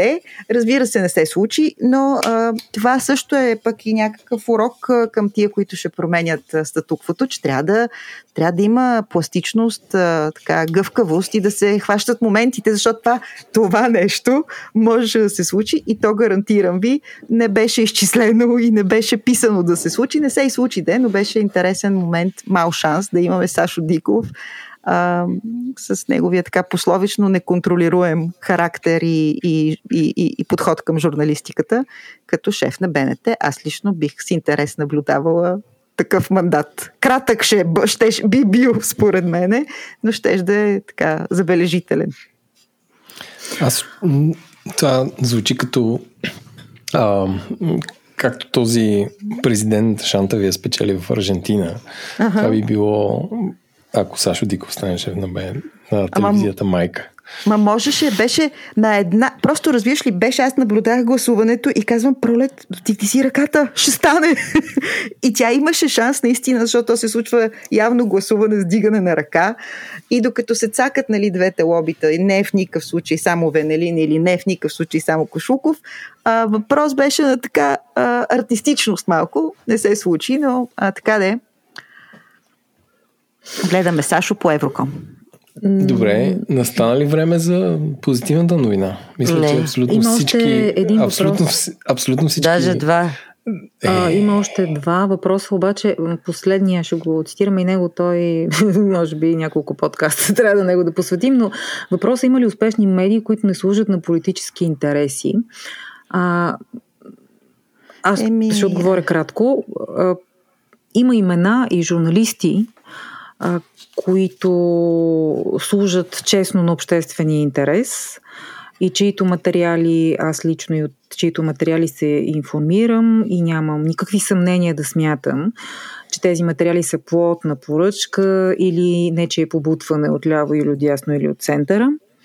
И бих споменала тези имена от практикуващи журналисти в момента, които се занимават с политически политически теми. Това е Генка Шикерова, Полина Пълнова, е, повече са, повече са. Ще пропуснем да, някой. Ще пропуснем някой. Това да, да, амбициозно да кажеш. Да, да. Ще, ще изброим всички и това ще кажа. Да, да, да, амбициозно е, добре, няма. Разбира се, че и в BTV, в нова има журналисти, Владимирова, които... И Петя Владимирова, която е в Дневник. А, и в BTV, и Мирела Веселинова и много други. Да, да, наистина са, които... повече са от една шепа, така нека да не бъдем толкова... Наистина има читави а, колеги, а, слава Богу, и да, и. А, но но, но проблема е, че нещата, които в момента се вършат като а, обикновена журналистика, без а, нещо нали, вътре да има изключително, всъщност те са много трудни. В момента аз като човек, който работи от 30 години, колкото и шокиращо да звучи, мога да ви кажа, че по-гадно време от това сега не си спомням по-труден достъп до информация, по-труден достъп до автентични източници на информация, по-труден достъп на материал до да види бял свят. Аз такова време наистина аз не си спомням. То може и да е имало някога, ама аз не си го спомням. Сега просто е много трудно елементарни неща да се свършат. Много е трудно. Дори има медии, които са баннати а, и не им се изпращат дори мейли от а, централи на партии и от а, министерства. Не им се изпраща официален мейл дори. И те трябва да за разбират да по някакви... Да пред за да могат да отидат, да отидат на пресконференция. Дори това вече е толкова трудно. Ти трябва да имаш някакви вътрешни хора да ти подадат колко часа Публичната ще официал... информация, че има да. пресконференция. Секретната Което... информация, че има пресконференция. Разбирате че това е абсурдно да те няма да. дори в мейлинг листа, ти да си легитимен и журналист и медии и всичко и просто те така са си решили да не ти изпращат мейл, за да не разбереш кога ще има пресконференция, за да не би да случайно да отидеш и случайно да кажеш нещо или да попиташ нещо, което не е планирано. Това е абсурд. Да. И, и всъщност и... това ме кара... Да, извиняй, друго. Не, не, кажи, Ще кажи. си довърша мисълта. Довърши, да. Всъщност искам да върна още малко по-назад. Това сме го позабравили вече, но през 2010 година имаше един абсурден момент, в който Бойко Борисов вече обвиняван за натиск върху медиите, изпрати писмо до всички медийни директори да ги пита дали има натиск. И всички трябваше да му отговарят Коско Джамити, главни редактори и шефове на новини, да отговарят на Борисов има ли натиск или няма. И тогава чести прави на Люба Ризова, че даде отговор, който сега не Тогава мога да директор на цитирам новините точно. на BTV. Да, тогава директор на новините на BTV. Тя мисля, че единствена даде витиеват отговор, от който не И тогава, ставаше. и тогава директор на всички нас трите, нали? Да си кажем и ние тук, че Да, сме да, да, към да, този окей. момент. Люба е нашия шеф на новините. Ние Така работим е. Под Да, нея. точно, точно така. И Люба беше единствената, която в нейния отговор а, не каза не бе, не бе, няма никакъв натиск. Отговорът Каза, каза беше... теоретично, че, че, че, че, каза, че по принцип винаги има. И това е част от играта, че а, натиск насякъде, не само в България има и е въпрос на отстояване, нали? Нещо такова каза. Да, един- Но всички други удариха Един- капа земя и казаха не са и био, Съкън. не. Ти Съкън. нас да ни натискаш, това не се е случвало, Боже опази. И всъщност това е много емблематично и симптоматично, защото тогава са минали 14 години. И сега кой е виновен? Аз ако съм Бойко Борисов, ще кажа, ето бе. Те си казаха тогава и сега Хората си най-вероятно ще казаха. го потвърдят, ако ги питат по този начин.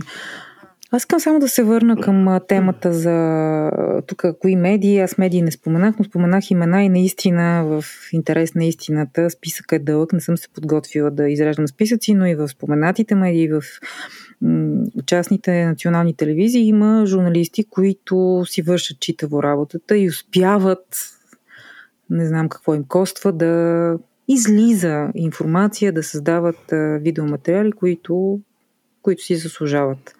Да не се превърна в някакъв постоянен такъв Да, да.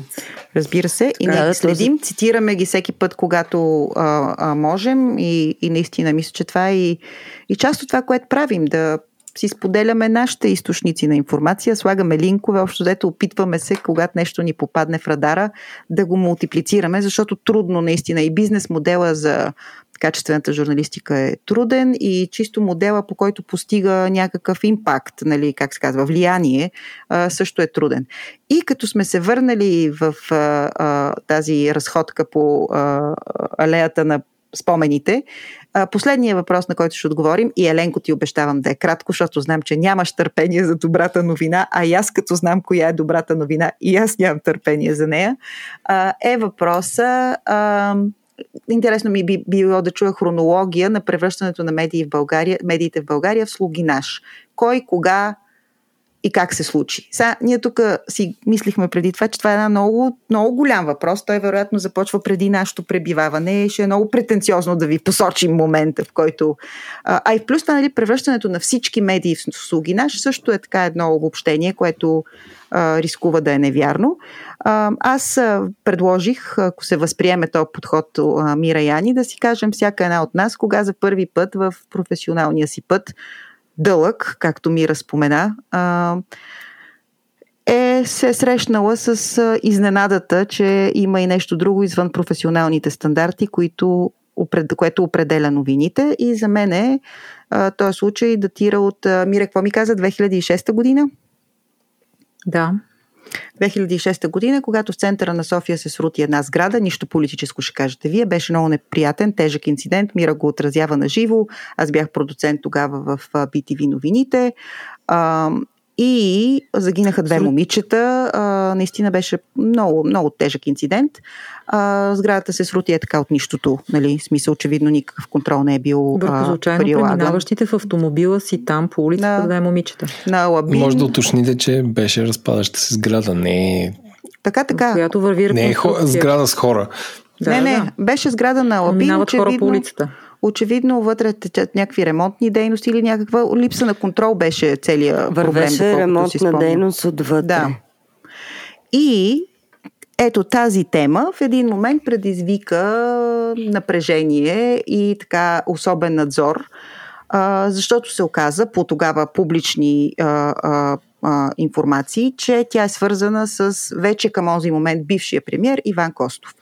А, разбира се, са, сравненията са невъзможни Не, тя, с сегашния е момент. Ами собствениците на сградата. Така, така, собствеността на сградата, да. А, собствениците са близки. Така да е, това казах.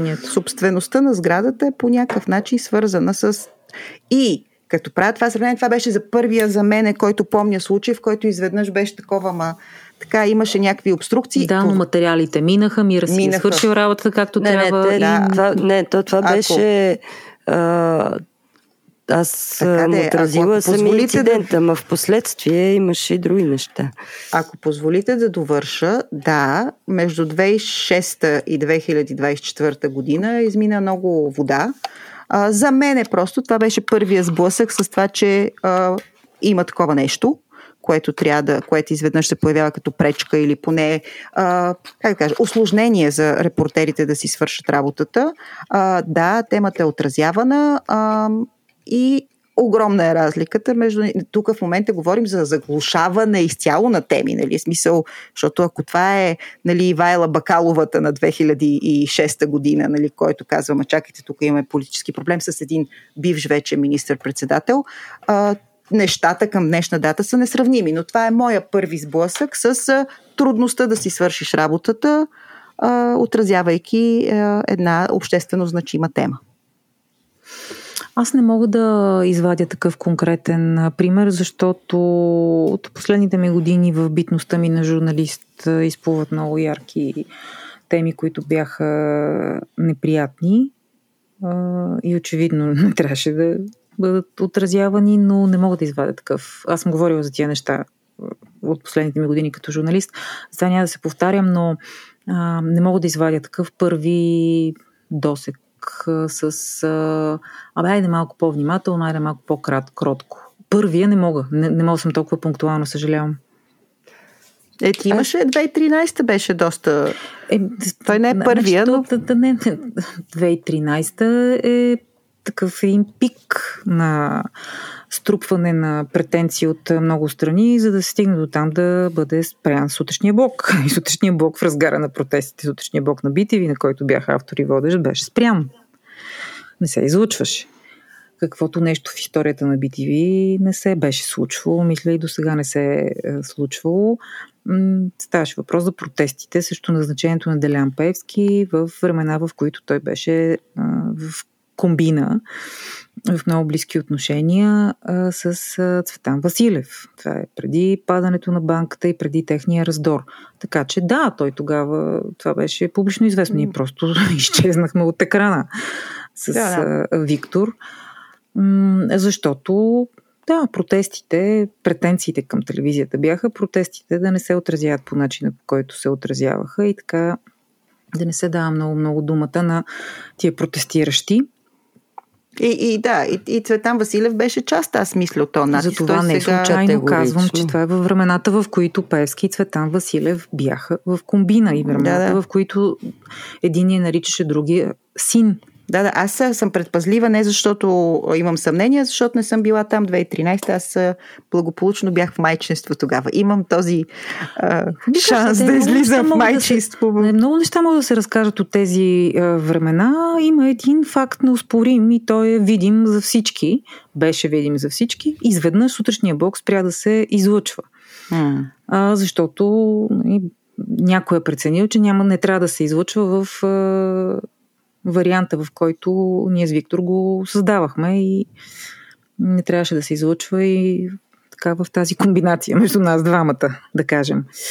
А, но да, 2013 със сигурност съм усещала и преди това м- едно такова желание от някои страни да се ходи тихичко, на пръсти, което, да се внимава. Което, което пак да кажем, то е част от работата. Нали? Това е част от работата. Аз съм съгласна с това, което Люба тогава каза, че натиска е иманентна част от работата, която вършим. Въпросът е, има ли пролука? нали, то не е въпросът има ли натиска, има ли пролука, някакви относително все пак а, а, инспирирани от самите журналисти, а не поръчани от различни центрове извън медията теми, да намират обективно не е думата, защото това е твърде претенциозно, обективно, нали, от последна инстанция, а как да кажа? Адекватно. С показване на всички, адекватно а, отразяване, без... А... И това нещо а, няма как да стане без един журналист, един автор на публицистично и журналистическо съдържание, без този журналист да има зад гърба си здрава медия. Без система, да. Защото тази работа не е one-man show. Един човек сам по себе си, ако избере да остане, свива и се съобразява и използва всяка една възможна пролука. Както казахме, в големите медии има такива пролуки, има колеги, които успешно се справят с тях. Но това не е, а, не е игра за един ездач. Ако нямаш зад гърба си силна медия, която казва аз знам защо ти се случва това, знам защо пишат гадости срещу теб, знам защо с тия заплахи срещу теб, но ти продължавай, ако няма такова нещо, няма как. Няма жив човек, такъв, който да може да продължи, дори да е най-смелия, най-честния, най-принципния, да, да. защото физически става невъзможно. Просто системата те изхвърля или да, ти да. се потапеш в нея, размиваш се и така изчезваш като журналистически талант. А, да, казвам го, за да не съдим толкова остро, защото това не е по силата на един честен журналист, не е по силата и на двама честни журналисти в една редакция. М- може би е по силата на двама, ако те са на ръководни позиции и оттам насетне дадат крила на м- хората, които работят на терен. Но иначе Иначе е невъзможно. Ако трябва да отговоря, ако трябва да отговоря на въпроса конкретно, аз много пъти съм го казвала това, но сега в този контекст ще го кажа. За мен българската медийна среда винаги е имала своите особености, да не говорим за това, че нали, пост-соцпериод, пост-тоталитарни медии, нали, пазара на медиите беше също така интересно избухнал веднага след промените.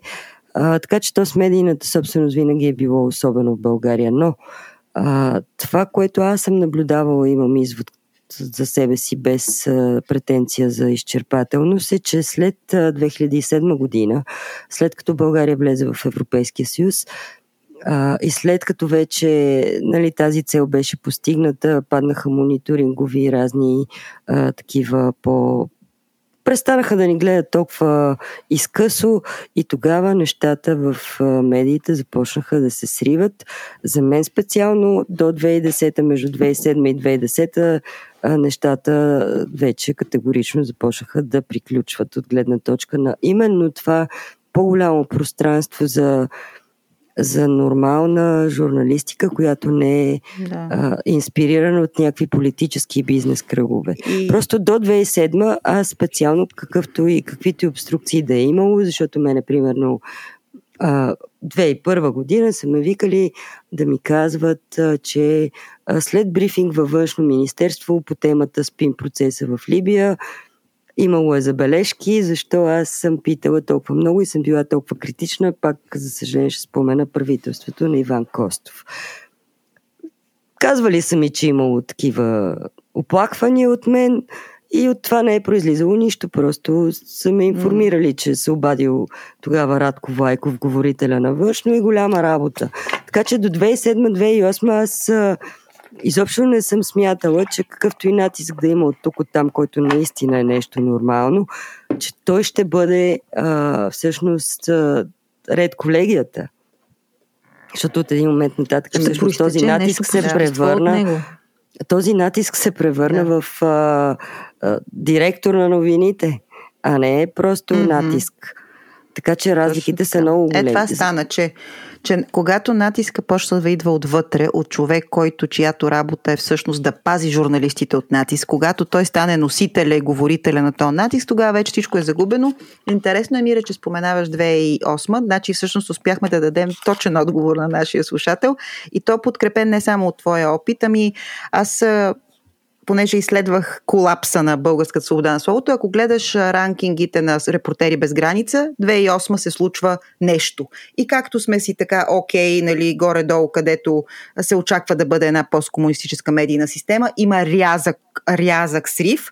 И моето поне проучване, така с, с, с, систематично, доколкото съм се опитала да го направя, а, да, отпадането на мониторинга, влизането на евросредства като а, част от рекламните а, бюджети на медиите, на фона на кризата 2008 година, която първо направи другите рекламни бюджети много по-малки и в този смисъл тежестта на еврофондовете почна все повече да натежава, особено за по-малките медии. А, и другото, което се случи 2008, пак в резултат, този период 2008-2010, пак в резултат от финансовата криза е изтеглянето на чуждестранните инвеститори а, в медиите. BTV беше собственост на а, News Corp, което има значение, независимо, че винаги е имало и част местна собственост, тя винаги е играла а, роля, но някакси когато а, а, има и бизнес модел в това, има и, и наистина възможността и желанието да се изкарват и пари, а не просто да се търгува с влияние, нещата са различни. Защото Corp правиха много пари от а, бизнеса си в България а, и а, в един момент, а, нали, смисъл, новините тогава и тази а, достоверност, независимост, то ти е асет. Нали? Това е което продаваш. Ти не продаваш време, не продаваш реклами, не продаваш а, ергенът, ти продаваш доверие.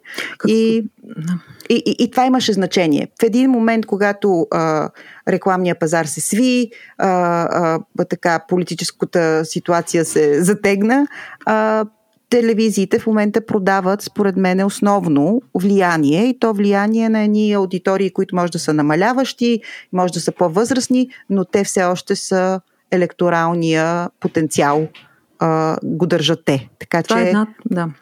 Да. да, извинявай, че те прекъсвам. Едната страна, другата е, че в един момент а, започнаха да се появяват много корупционни схеми, за които не трябваше да се чува. И, да, то, и, то винаги е имало корупционни схеми, схеми не трябва да се... но просто в един момент а, хватката на ГЕРБ, а, след това и а, ДПС през корпоративна банка, а, станаха нещо, което няма чупене. И всъщност... едно интервю, да. Да, да, но и това също е закономерност. Корупцията или. Сети се за едно интервю на Доган а, при Слави Трифонов, в което той си обясни, че като медиите и съдебната власт, цитата го нямам точно пред мен, когато медиите и съдебната власт са в едни ръце, всичко е наред.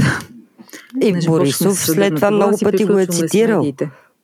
Борисов да. много пъти след това го е цитирал. Между другото, в интервю за Полина Пълнова в Медиапул, там Борисов казва, че той Доган първи разбра как трябва да се... Че ако си има медии и съдебна власт, значи всичко ще му е наред и то, и то, то му е наред, както и с партия. Само, че разликата е, че тогава можеше да видиш Доган някъде, да го срещнеш. Аз дори да го срещна няколко пъти съм го срещала. Блиц интервюта даже съм правила с него. Сега не мога да го срещнеш никъде. Нито него, нито когато и да било. А, Борисов тогава а, е давал интервю срещнат... на Полина а сега вече ням, не и дава.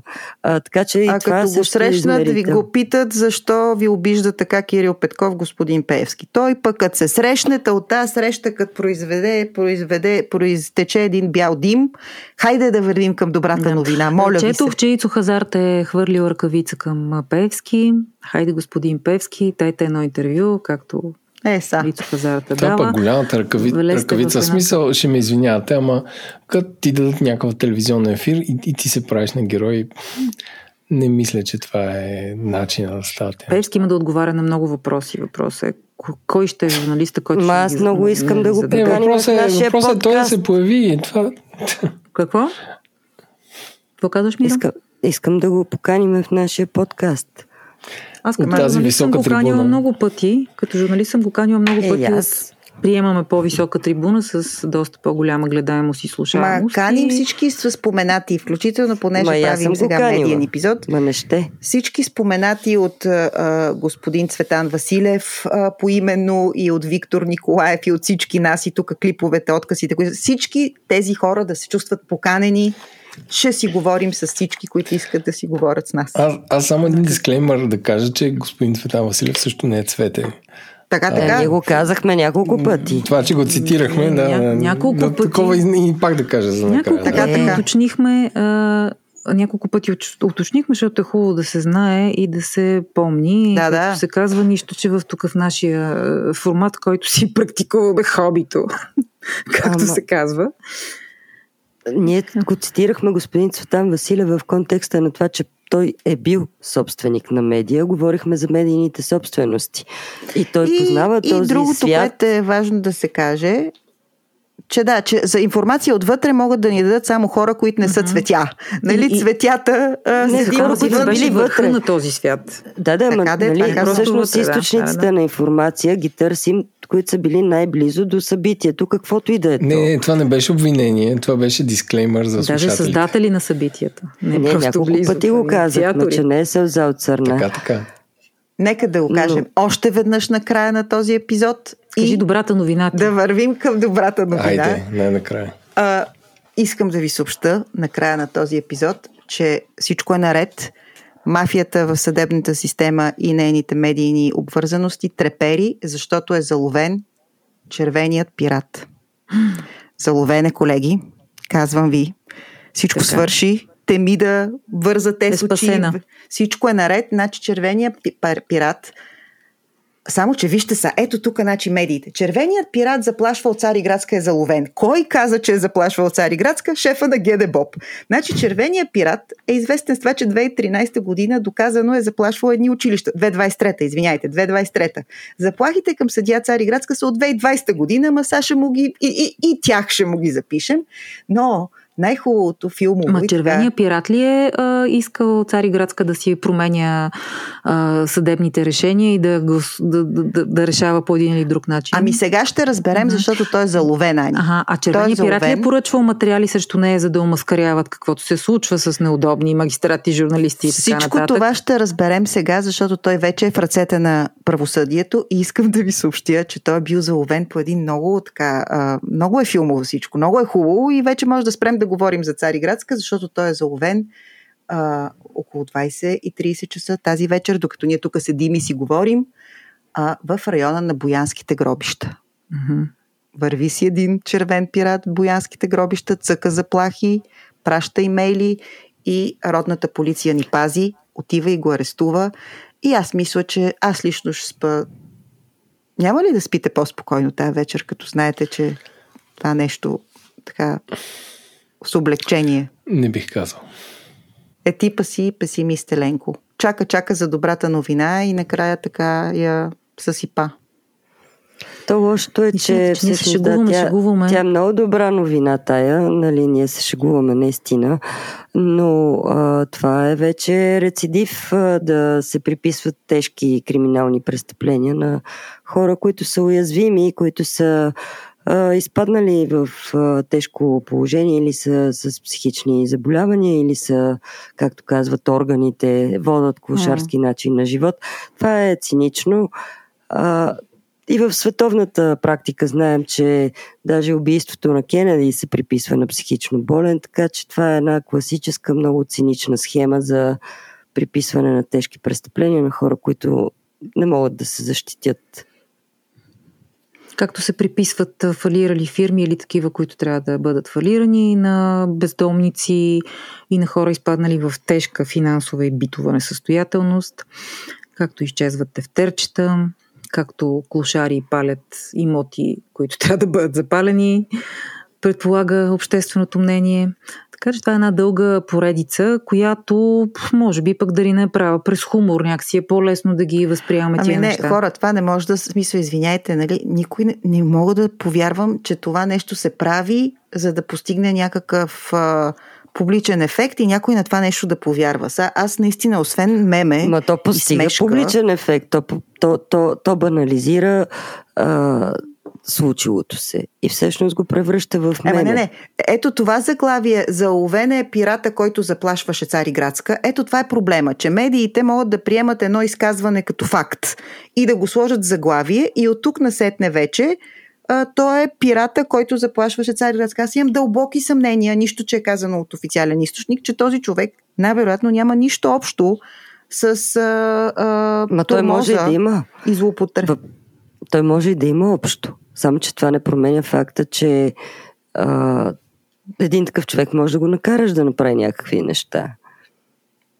Така че дали Но е той факт, физически, дали той физически е свършил нещото, още нищо не означава за цялата Но система. така или иначе се профанизира, Профанизира се темата. натиска оказван върху... Не, според мен се профанизира единствено ГДБОП. Нали? Според мен Профанизира аз... се, натиска оказван върху в случая един съдия, без да изреждаме и много-много други такива случаи от същата система. Вижте, ако някой, ако някой наистина повярва на това нещо и той има какъвто и да е ефект по посока на а, банализиране на това, което се случва с а, съдии, като съдия Цариградска, тя не е единствената, значи, какво да ви кажа сега? Топъл... Не, аз имам предвид, че Значи това- службите го банализират, а не, че хората ще го приемат на сериозно в никакъв случай, но това е знак също. Това показва системата, показва един среден пръст, реално. Казва, вие си се оплаквайте, ние ще ви намираме извършителите. Ето ги. Имаме Бял набор. хакер, черен. Имаме, да, имаме хакери, дето пускат пръскачките пред а, Народното събрание. Имаме за всичко. Само кажете. Бял хакер, червен пират, каквото искате. Хакери, Е, вълшебници, това Мата Хари също имаме. И Мата Хари имаме, носи а, шкафчета, пълни едни чекмеджета с а, а, а, фалшиви Реквизит. европанкноти и снима. Реквизита. Държавата на Ами реквизити добре, сме. мисля, че след а, щастливата новина, която се оказа, че не е чак толкова щастлива, може да затворим броя. Еми, айде. Пишете ни. Пишете ни на мейла. Кажи го, Еленко. Защото... tv at den.fm Това е мейл с 7 букви. Даже, даже по-малко трябва да го запомните. Аз се го забравям, признавам си. Значи, виж, Еленко, ние помним какво се случи от 2003 година в медиите, но какъв ни е мейла? Това е твърде много да се иска от нас. значи, избери да го намерите повторим. бележките на шоуто. Пишете ни, задавайте теми и въпроси за следващия тематичен епизод, когато нямаме гости и така нататък. Благодарим ви за въпросите, благодарим ви за поисканите теми. Обещали сме отдавна една тема за дезинформационната война, която се води в България, как минава през YouTube, TikTok, кои са лицата, изразителите, как точно се облъчват различни групи хора на различна възраст с различна различно ниво на така, медийна грамотност. Така че и това ще го направим. Обещали сме. Но не днес. Нали не днес, защото всички трябва да а, сега да си ходим, Аз а предлагам някой... да Стига затворим, хората. да затворим някой- прозореца. А Наистина някой да от- затворим прозореца за сега. А някои от нас, нека да си кажем тук истината, че искат да гледат Ергена. Нали? Ами, То вече е 10 часа и 10 минути, така че мисля, че Ергена е свършил. А, да ви Това е казваме... друга тема, че аз имам телевизия, която се превърта, така че чакайте да ви кажа за тази технологична иновация, където може да превърташ реклами, които според мен се билват. Ще трябва да Е, Защото, леко как става защото колко, колко нужда от а, а, цикатридина имаш в този живот? Не чак, не чак толкова. Значи, Еленко, това, че не си знаем имейла, не е повод да си мислиш, че не превъртаме рекламите. Значи ще те помоля да не се обиждаме този ейджизъм, да не го проявяваме в Не, този но тук Анна каза, че вече го е изтървала. Тоест, че, че вълната, която е вър, вървяла в ефира, някъде е изчезнала. Ами да. дигитализацията на Виж сега, съдържанието, аз, а, искам свързано с да голямата кампания за защото- Аз дигитализация искам на да се телевизията. движа по е вълната. Всички Именно. гледат и аз гледам. така. Коментираме Има- във Фейсбук реално време. Това щях да кажа. Тогава, много. Ана, не, не буквай а, да записваме четвъртък вечер, когато знаеш, че а, Виктория от Ергена ще получи я розова роза, я нещо Виктория, друго. още не, не знам имената, което означава, че не гледам ги- достатъчно сериозно. Аз не ги знам, но шанса от 26 жени една да се казва Виктория е голям, затова така използвам. Ей, ще се изпитваме. Другия път ще се Значи, изпитваме. Еленко, искам да оцениш, че Ани залага на съпреживяването. Тя не е просто само ще гледа някакъв ерген. Аз съм Тя е някакъв прост консуматор на някакви прости предавания, Еленко. Аз Имаш споделям нужда и от други си. такива да си обсъждате. Не прости. Окей. Okay. Така, и с този смях а, ви пожелаваме приятна вечер и не забравяйте имейла tv.den.fm Дори да ни слушате през деня. До скоро! Чао! Чао!